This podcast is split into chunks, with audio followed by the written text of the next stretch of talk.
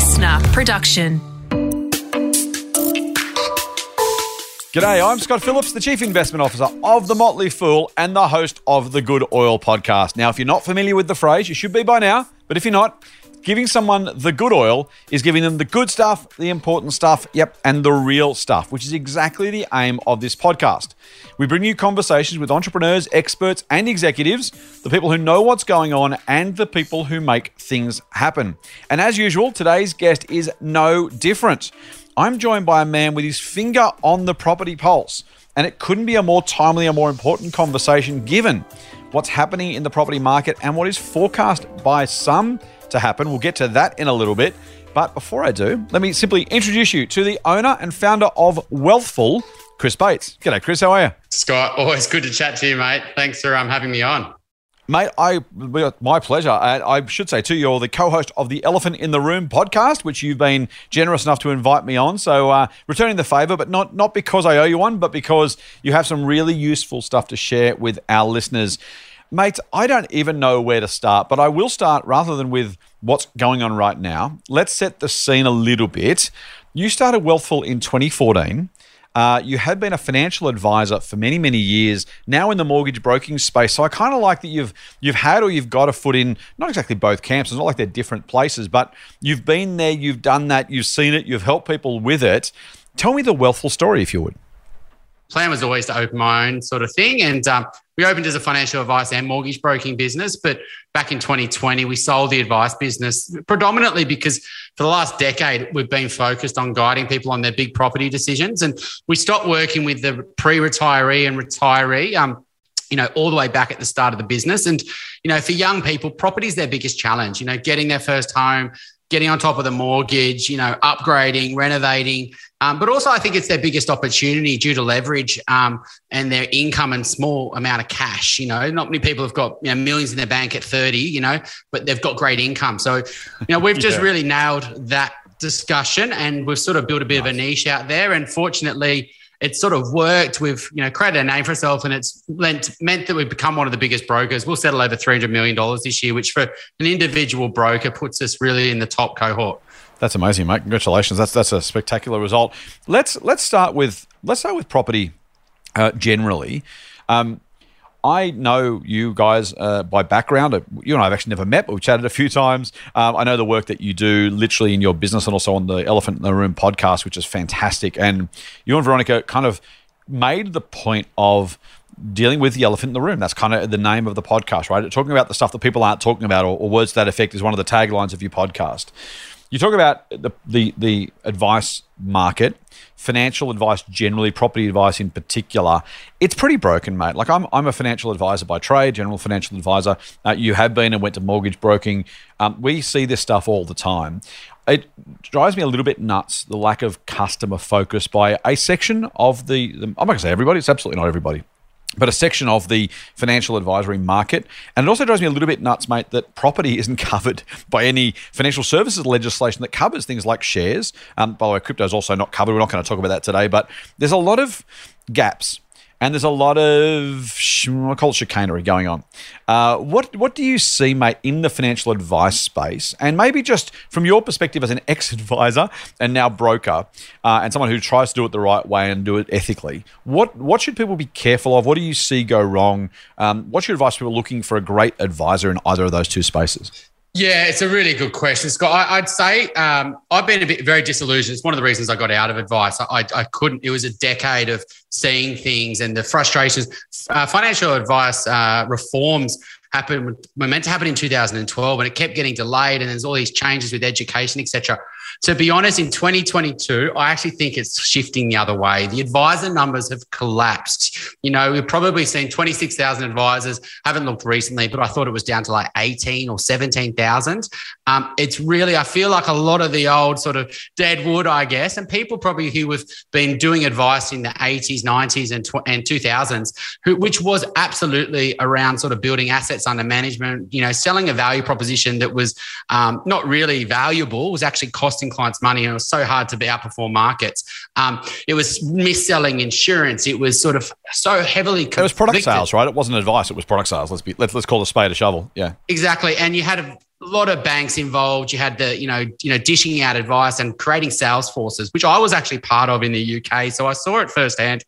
I changed banks, thought it would be greener, and it was actually worse. And so, um, my frustrations. I think the good thing is a lot of the banks are out of advice, and the advice industry is um, condensing, I guess, or consolidating.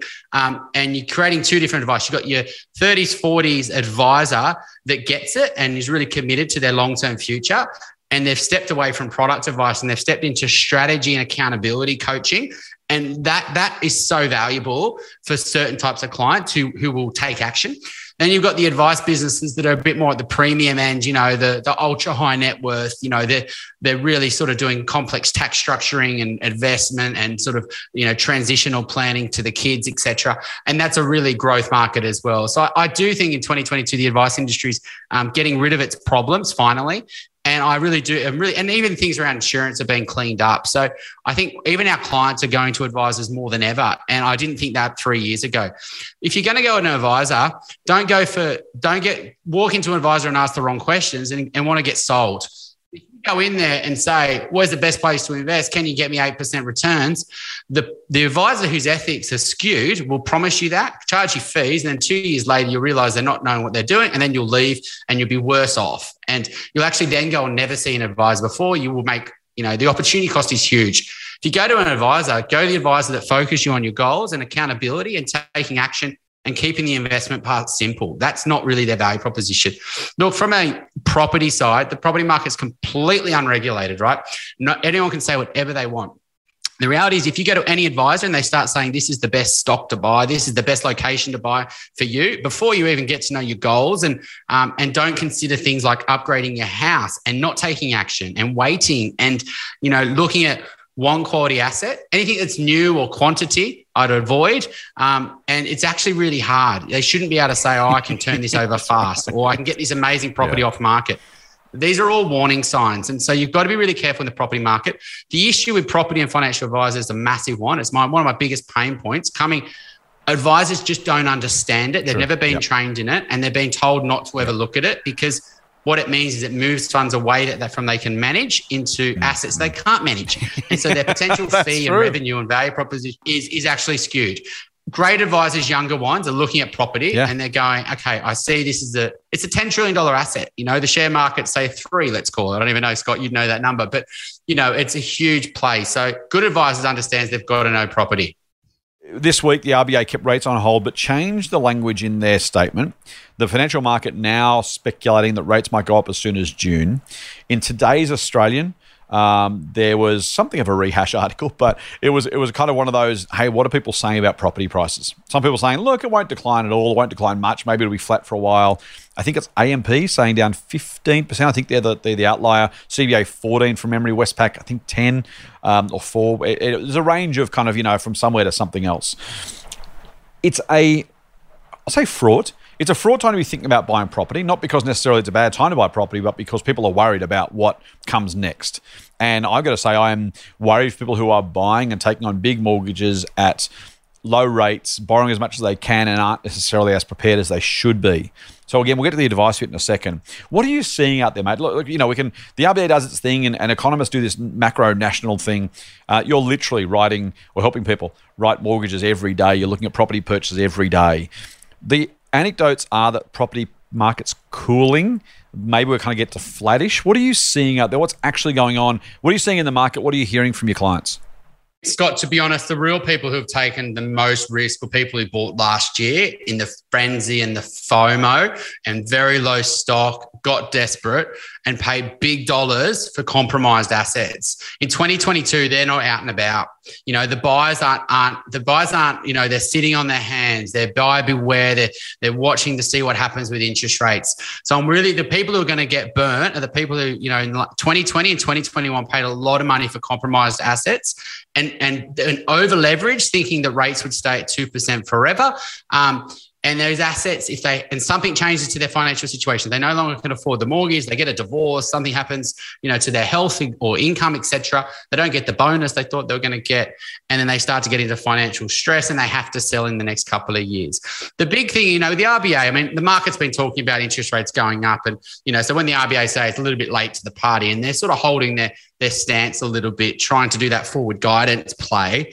But the reality is they're going to go up. The big shock in 2022 is late 2021. We thought maybe rates would go to 3%, maybe 3.5%. 2022 we're sort of saying maybe 4%, right? It's been a big, and that may happen in the next one to two years rather than three or four years. And so it's really scared buyers. Fixed rates were all around 2%, but you cannot get a good fixed rate anymore. They're all like three to close to 4% we are still seeing a lot of buyers who missed out in 2020 and 2021 who have still got a massive lifestyle ticking time bomb. You know, they've got kids and schools and they're renting and they just really want to get something. They're buying, but they're being very selective. There's not a lot of new buyers entering the market. They're just you know they're just a little bit they're very nervous and they're going to their time frame to buy is going to be a lot longer um, and then just not willing to take the compromises the big issue at the moment though is you're going to see a lot of investors want to get out of assets that they know have been poor um, and we're seeing a lot of investors get out of things that, you know, cheaper assets, you know, apartments, you know, because they can roughly can get out of them and they can get into better assets. Um, and things that have been going up a lot in the last two years, which is really the, the, the fringe, you know, um, outer skirts of capital cities and the poor assets in regions, they all went up because of low interest rates. They didn't go up because of higher incomes. So incomes aren't going up. Inflation, you know, petrol is just one sort of thing, food, etc. Expenses are going up with the interest rates, and they're going to get squeezed. And new buyers are going to say, well, I'm not willing to stretch to that price if interest rates are three or four percent. I was willing to do it last year. So the, the affordability part of the market is going to struggle. And compromised properties in the medium and higher end, if you have to sell them right now, you're not going to get a good price. So you have to, if you're buying a quality asset right now, you have to go where wage growth is still strong because they need that to keep the prices that borrowing the money. And they're going to, if wage growth isn't strong, they're not going to have the confidence to borrow at three and 4%. Um, and so we're going to see the market split into the haves and have nots are going to unfortunately get worse. Um, and then the government's going to do everything they can to support the market. We've already seen 50,000 first home buyer placements. We're going to see APRA potentially reduce the assessment to increase borrowing capacities. Um, who knows what else we're going to see down the line from the government to, to try to prop it up over the next couple of years mate. It's it's. Uh, let's go with um, what do I start? Let's go with compromised assets. That was the beginning of your answer. Um, and you talk about regional and, and rural. You talk about low income and have-nots. There's so much, so much here, mate. I, I don't know how I'm going to get through it. But let's talk about compromised assets. When actually, let's take a half a step back further. When buying property, you know, people talk about the share market. Now, the beauty of the share market, for what it's worth, is you can buy an ETF that tracks the entire market. You don't have to worry about the crap companies because the good ones will take care of most of it, right? And you're kind of okay with property, unless or until you're building a meaningful portfolio of multiple properties, hopefully with some degree of, I assume, I would say anyway, as an advisor, diversification. I'm not sure if you agree. Um, but until you do that, you're buying one property or two. And so you're pretty concentrated, which is not necessarily a bad thing. But gee, it means you've got to be really, really, really sure what you're buying. So let's talk about, if you could, maybe you can compare for me compromised assets and grade A property, uh, two sides of the same coin and this is kind of getting into the tips and tricks already, but given that's where we are in terms of your answer, um, what's a compromised asset, mate, and what makes for a grade A property? Should we talking about investors here specifically, or would you give the same advice to owner occupiers as well? It's actually the same advice. Um, and, your point there, Scott, around um, quantity and diversification in property, it's sort of the opposite. You sort of go all in rather than having two compromised properties, you always go in for one quality asset. And it sounds, you know, it doesn't sound make sense. You know, as an advisor thinking about diversification and, you know, reducing risk in, in with property, when you start to diversify, you start cutting up your budget into assets and you start cutting up the quality and you start limiting. And that's one of the biggest mistakes property investors make is they, they, you know, they've got an asset that's not great as their home and they go and buy an investment property. They should have just upgraded their home or they bought one investment property, they get a bit more capacity and they buy another poor property. Next, you know, they've got four poor properties and they go years down the line, they say it's not working. Exactly. So what's a compromised asset? Look, it's actually common sense, but you know, we know in investing, Scott, common sense goes out the window and emotions take over. But in property, you have to think about it. it's livability. Property is a lifestyle asset. It's driven by home buyers that go into a lot of debt and put in a lot of their wealth which they could put into other assets, business shares, etc. But they go, no, I'm going to allocate this to property, and I'm going to go into a lot of debt because I want the lifestyle benefit. Part of it's security and stability in schools like that. But the good assets is that they don't go, they pay millions and millions of dollars for security and stability. Because if they wanted that, they could buy a cheap property. What they do is they go for the lifestyle benefit, the location, the accessibility to the beach or the, the ocean or the city. You know, even in the suburb, they'll pay more to be, you know, a 300 meter walk to the local shops than if you're 1.2K or if you've got to get a bus to the to the train. So you've got a, a suburb that's got to have amazing lifestyle, but you've also got to have a strong NIMBY mentality. Everyone wants to put, you'll put more money into a suburb if you think it's going to be the same in 10 years' time than if a suburb, you don't have a clue what's going to happen. So, a strong NIMBY suburb, a strong older wealth. A lot of people never selling out of the suburb because they just love the suburbs. You get low turnover, very strong NIMBYism, a real tangible lifestyle benefit. So, whether it's nature or city or schools or access to the city, so a little sanctuary. Um, and they're not building any more in these locations um, so in, in those streets, you'll have busy roads. So a compromised property, you could get the suburb right, um, but then you may get the street wrong. You might be on the worst where you've got buses happening, you've got a school, you've got rat runs, you've got noise, you've got flight paths, you've got who knows. So street matters a lot. Aspect is a huge part. So if you got on a good street, but you get south facing aspect, it's really cold in winter and you've got surrounded by trees that property's compromised. You know, that property's cold in winter and it's never a great place. If it's got noise or privacy, that's the thing that's, you know, if you go on your back deck and all of a sudden you've got 15 windows looking at you um, and all you want to do is have your morning coffee, like privacy is a big part of it. Um, floor plan is a huge thing. You know, a lot of houses are dysfunctional. They're built in, you know, older. So unless you can, sometimes you can't change floor plan. The bathroom's right at the back and it's too expensive to move it to the front, all sorts of things like that.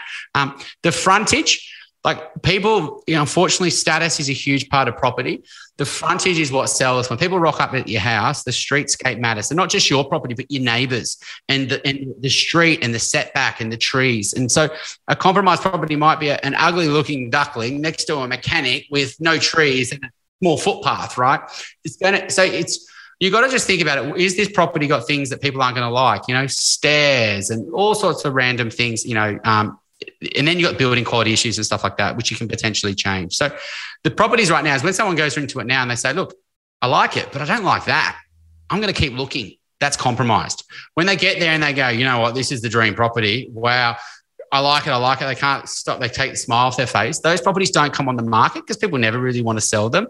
And in any market, they sell hot. We remember back in 2018, 2019, Sydney market was down 15%.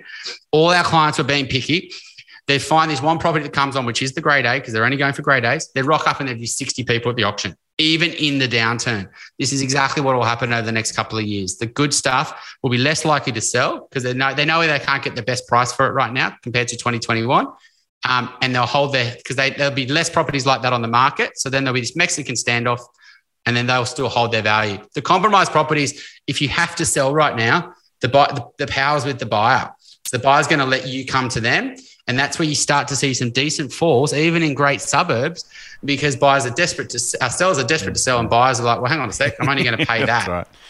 Mate, I, again, spectacular answer, mate. I, feel like I should be charging, maybe I should be paying your uh, our listeners should be paying for the episode. Uh, suburb, street, aspect, privacy, floor plan, frontage, stairs, building quality, uh, just for starters. And that was in one single answer, mate. Thank you for being so generous. Um, let, let, me let me throw you a, a question that I don't necessarily. Uh, it's one I've had before and one you've answered before when I've appeared with you guys. Uh, but uh, you gave me a chance to ask a question, which I did. But I'll ask it on behalf of our listeners here. There's in, in, in investing, I would say to our our listeners, sometimes with companies, you have a business that's super profitable, really high quality, fantastic, great management, all that kind of stuff. Um, but I would say, well, hang on, that that's true. But it also that that's how you get the level of profitability you get. It's more profitable because it's got a great brand. It's more profitable. So if you're paying a PE that's already that multiple of earnings because that earnings are high, you don't pay a high PE for high earnings because you're paying twice for the same thing. So to bring it back to the property analogy, let me ask you the, the, the kind of half rhetorical, half Dorothy Dixer question those things are all true, but in theory, I would, I, well, let, us speculate that people already know that. So that's already in the price. So if I'm buying a house that has all those things, I'm already paying up for that in the first place. Why would I expect that to be, a, you know, if I if I could build a property like that, sure. If I could find a really really cheap one like that, if I'm or if I if I'm if I inherit one, then I'm, I'm sitting pretty. But if I've got to pay 25, 30, 40% more, I'm just picking numbers for that property because it has all those things, aren't I already paying up for that? Is, is the future gain already in the price, or is there genuine outperformance for these properties moving forward on top of what is already, in theory, priced in because there's 60 people at the auction because they're already getting great prices? It's a good question. You'd think uh, property, unfortunately, because it's driven by the lifestyle benefit, people don't trade property like shares, right? And so they don't trade bad news. They in down markets, there's less supply. They're not building any more of them. In fact, turnover of quality assets is getting less every year. We're living in our homes longer. So if you've got 100 properties, everyone's the number of them selling every year is actually reducing. So supply is actually reducing every year because supply is basically who it's the marginal buyer, right? You know, you can only the price is based on who's selling, not of how many there is. And so every year there's less for sale. You've also got to, I mean, there are some big things to bet on here. You're betting on long-term population growth. You're betting on the success of our economy. You're betting on capitalism, um, and a part, and you're also betting on the as living standards increase and people do well financially, they buy lifestyle right? They don't go and just sit on a beach, right? And so if you assume those things, what you're trying to, and you, are not trying to time the market. The reason timing's hard is in down markets, even harder to buy these properties. You know, you might think because what you're doing, everyone else is doing what you're doing. They're all waiting for that right property and they're all sitting on their hands. And so the, you know, it was the best time to buy it in down markets if you can get it, right? And so, but you know, you also potentially, if you wait for that to happen, you can very easily miss the bouncing ball. We know that in stock markets, right?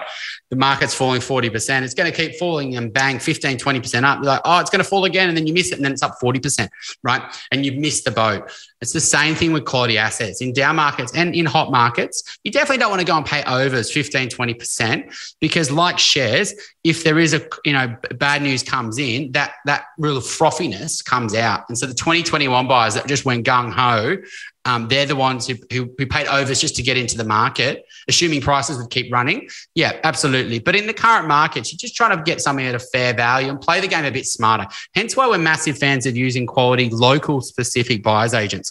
Like we don't refer to one company, we would say, right, we're buying the Northern Beaches who's the best for that? North, lower North Shore, inner West, you know, and we refer to someone who's got those experience and relationships. Just try to see if they can get something pre-market or just get something, you know, pre-auction at a fair price rather than just, you know, putting the wand up as much as you can. So, um, yeah, I, I think, you know, we're not betting on the short term, Scott. We're betting on those things.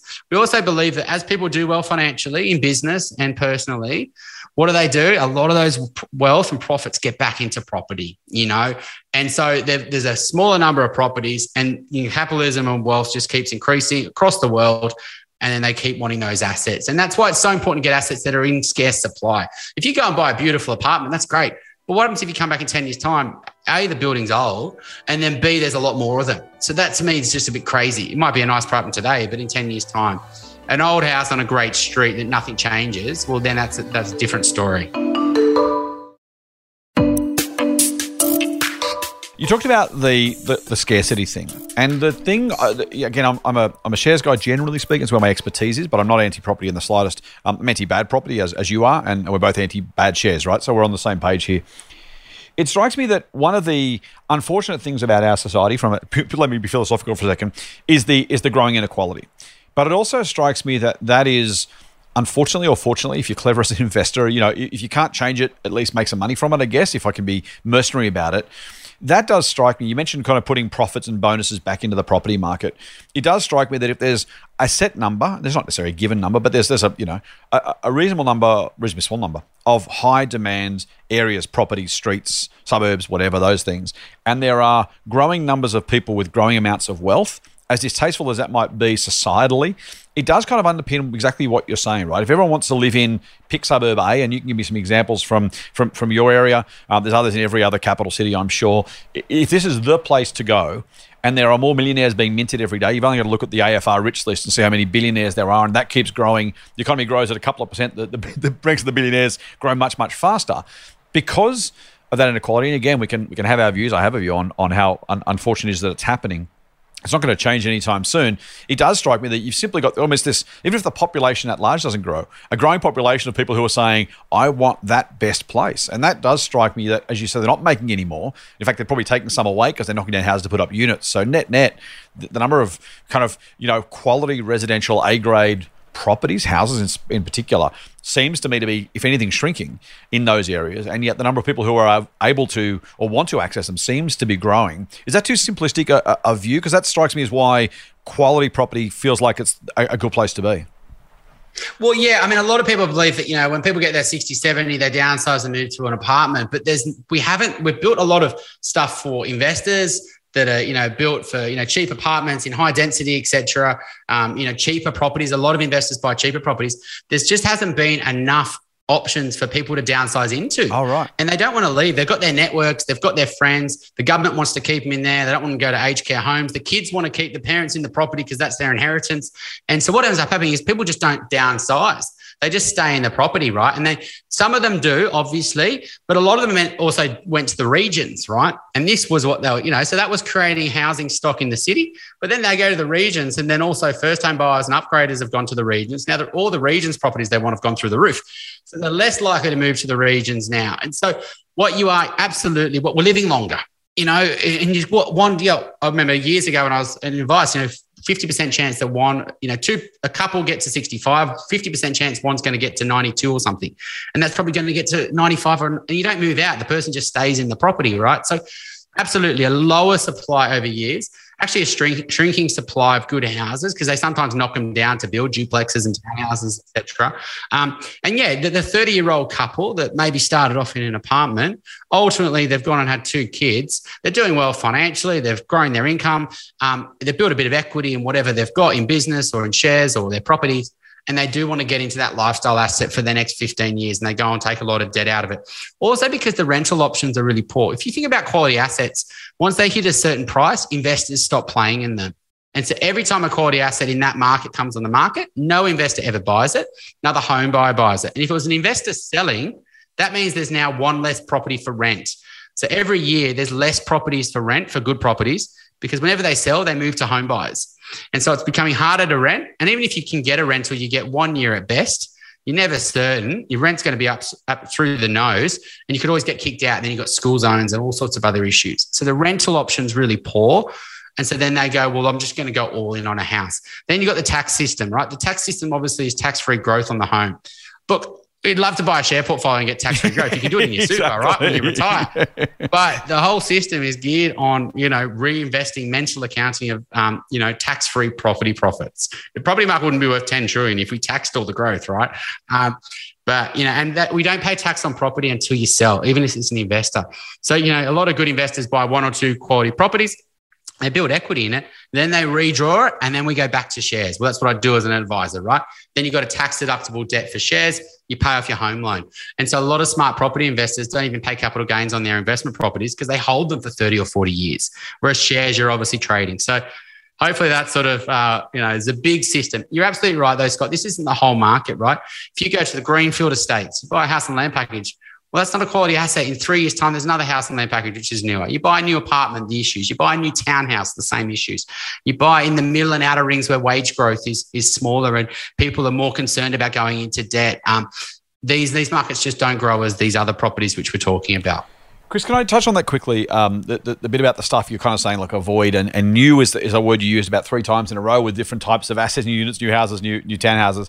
Um, I'm curious. So, so you guys have talked on the podcast, the Elephant in the Room podcast. Check it out, by the way. Uh, make sure you jump on any. We're all good podcasts are sold, as they say.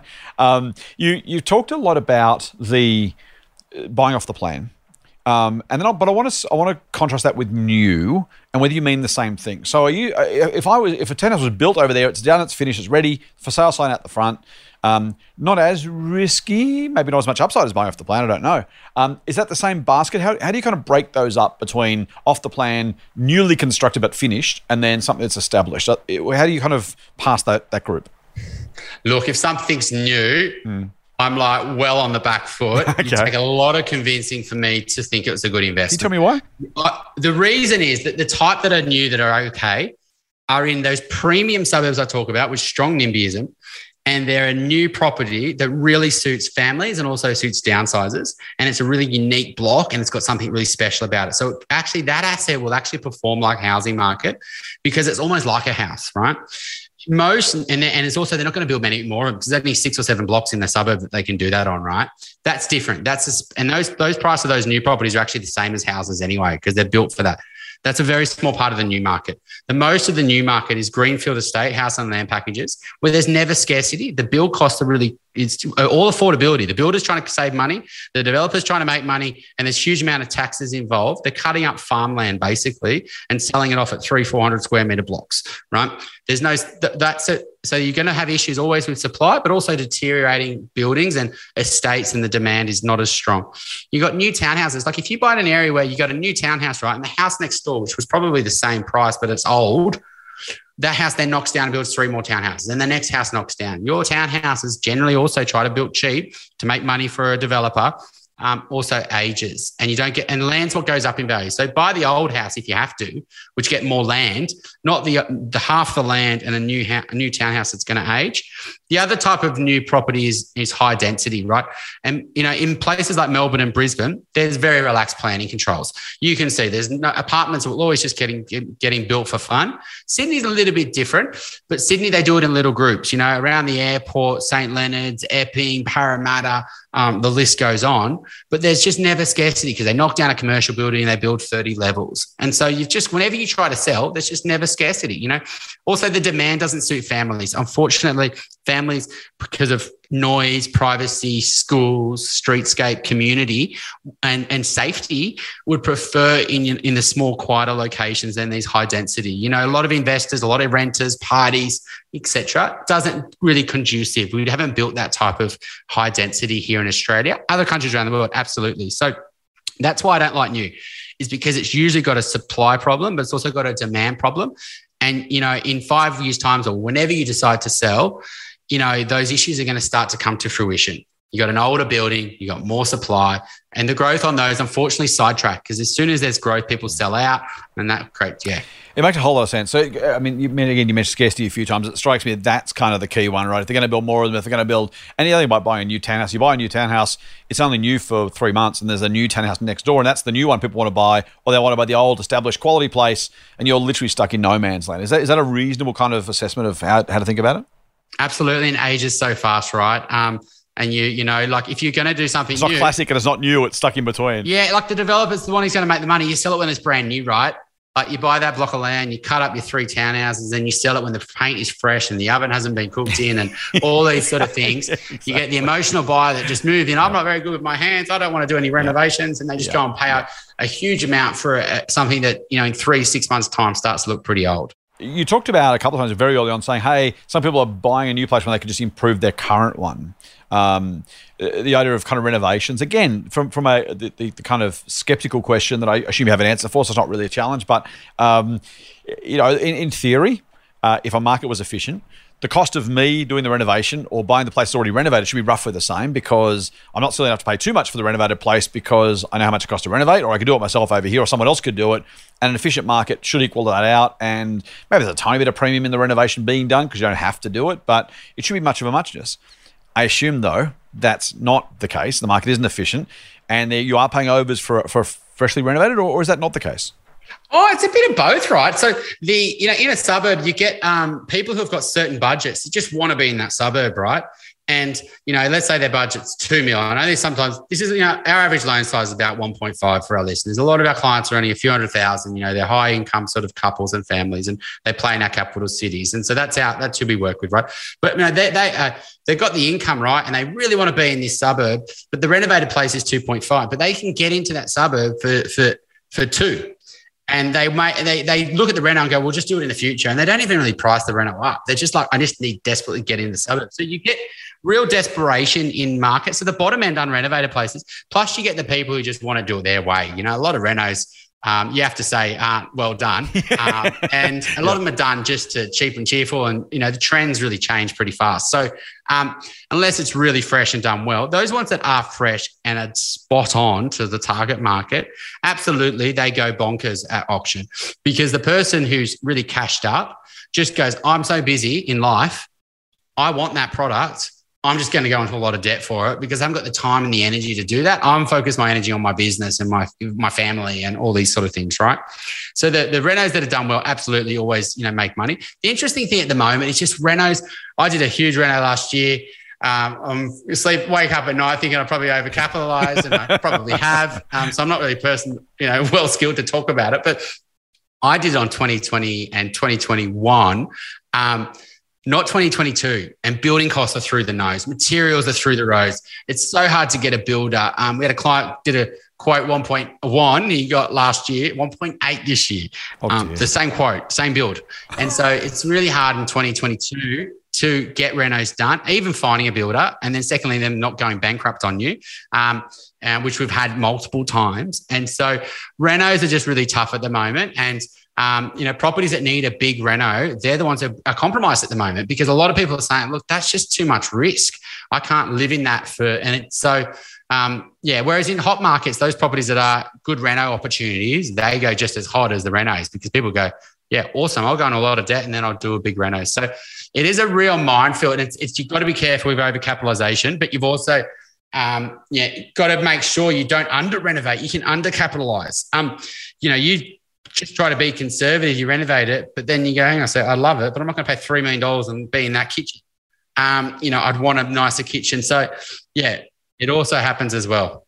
For those listeners who are saying, man, you're talking about one and a half, two million, two and a half million, my God, I, am not even close to that yet. Um, what is the what is the lower income earner, not necessarily low, low income, but what the, the kind of medium income is not can't stretch or won't doesn't want to stretch to those sort of prices. Um, is there is there a plan B? I, I, is there a choice, or is this kind of like, well, sorry guys, tough love time. There's, you know, there's there's not much there for you, or there's nothing there for you, or don't invest in property, or what what, what is that? What is that kind of next bracket down of incomes and and house values?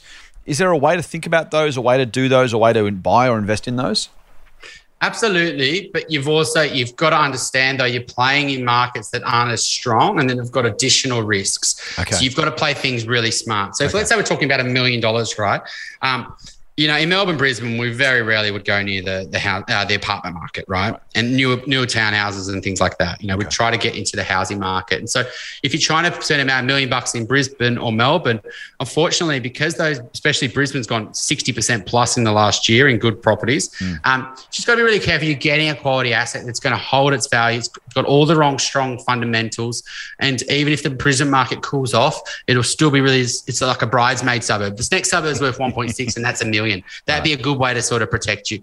The same thing in Melbourne. You know, you just try to get into a really solid block of land in a really nice pocket where people are renovating and high income people are moving to. No. So say you can't do it, yeah. but you've just got to, you know, you, you are going to go to a different market. It's not the top preference. Plan B, I guess, for families.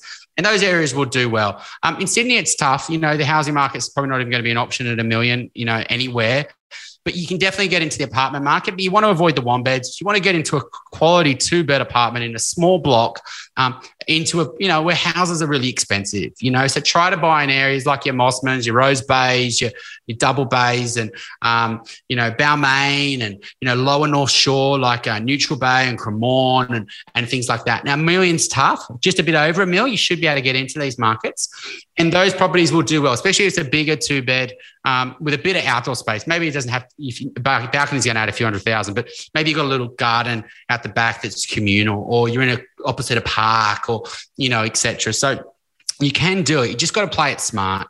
Um, because as soon as you start dropping under the mill, right, then you start getting into the high density, your stuff that's not scarce, the you know real fringe suburbs, and um, yeah. So you definitely there is options. You just got to be you know play it even smarter. Again, mate, I feel guilty for not uh, paying you for this, or at least asking our listeners to pay for it, but they get the value. Uh, Chris Bates is from Wealthful, so uh, free free plug for like free plug is giving us a lot heap of value. Uh, plug for Chris. Check out Wealthful, particularly if you're in Sydney.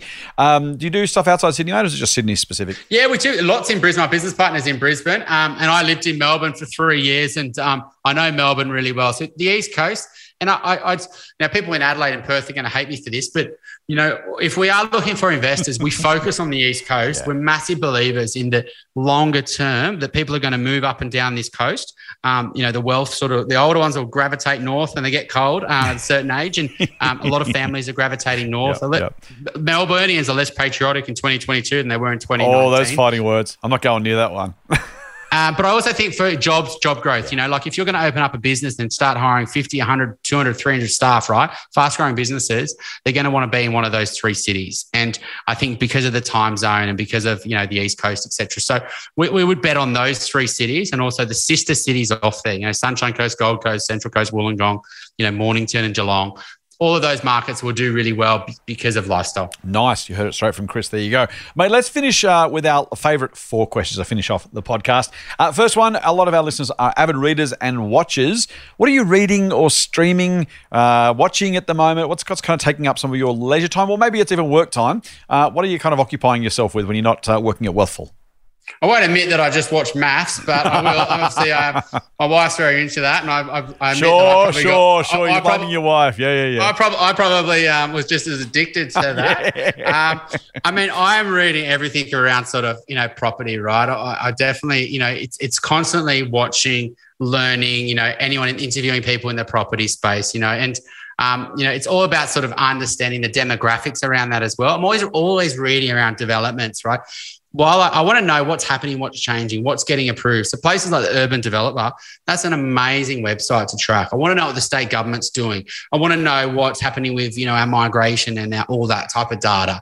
Um, what, what's you know what how we how's our universities going? How's our sort of global story going? You know what you want. I'm not. This is confirmation bias. This is trying to find things that go against my belief. I got really caught out in 2020 because you know if you talk to me prior to COVID. I was less, I, we had lots of clients moving to the first tier regions, you know, the sister cities to the city. But, you know, we no one thought the work from home thing would go as crazy as it did. I believe that it would. And I've, you know, I was talking about it. But obviously, that caught us all out. And that really showed that the regions were an amazing place to invest if you sort of went there pre COVID.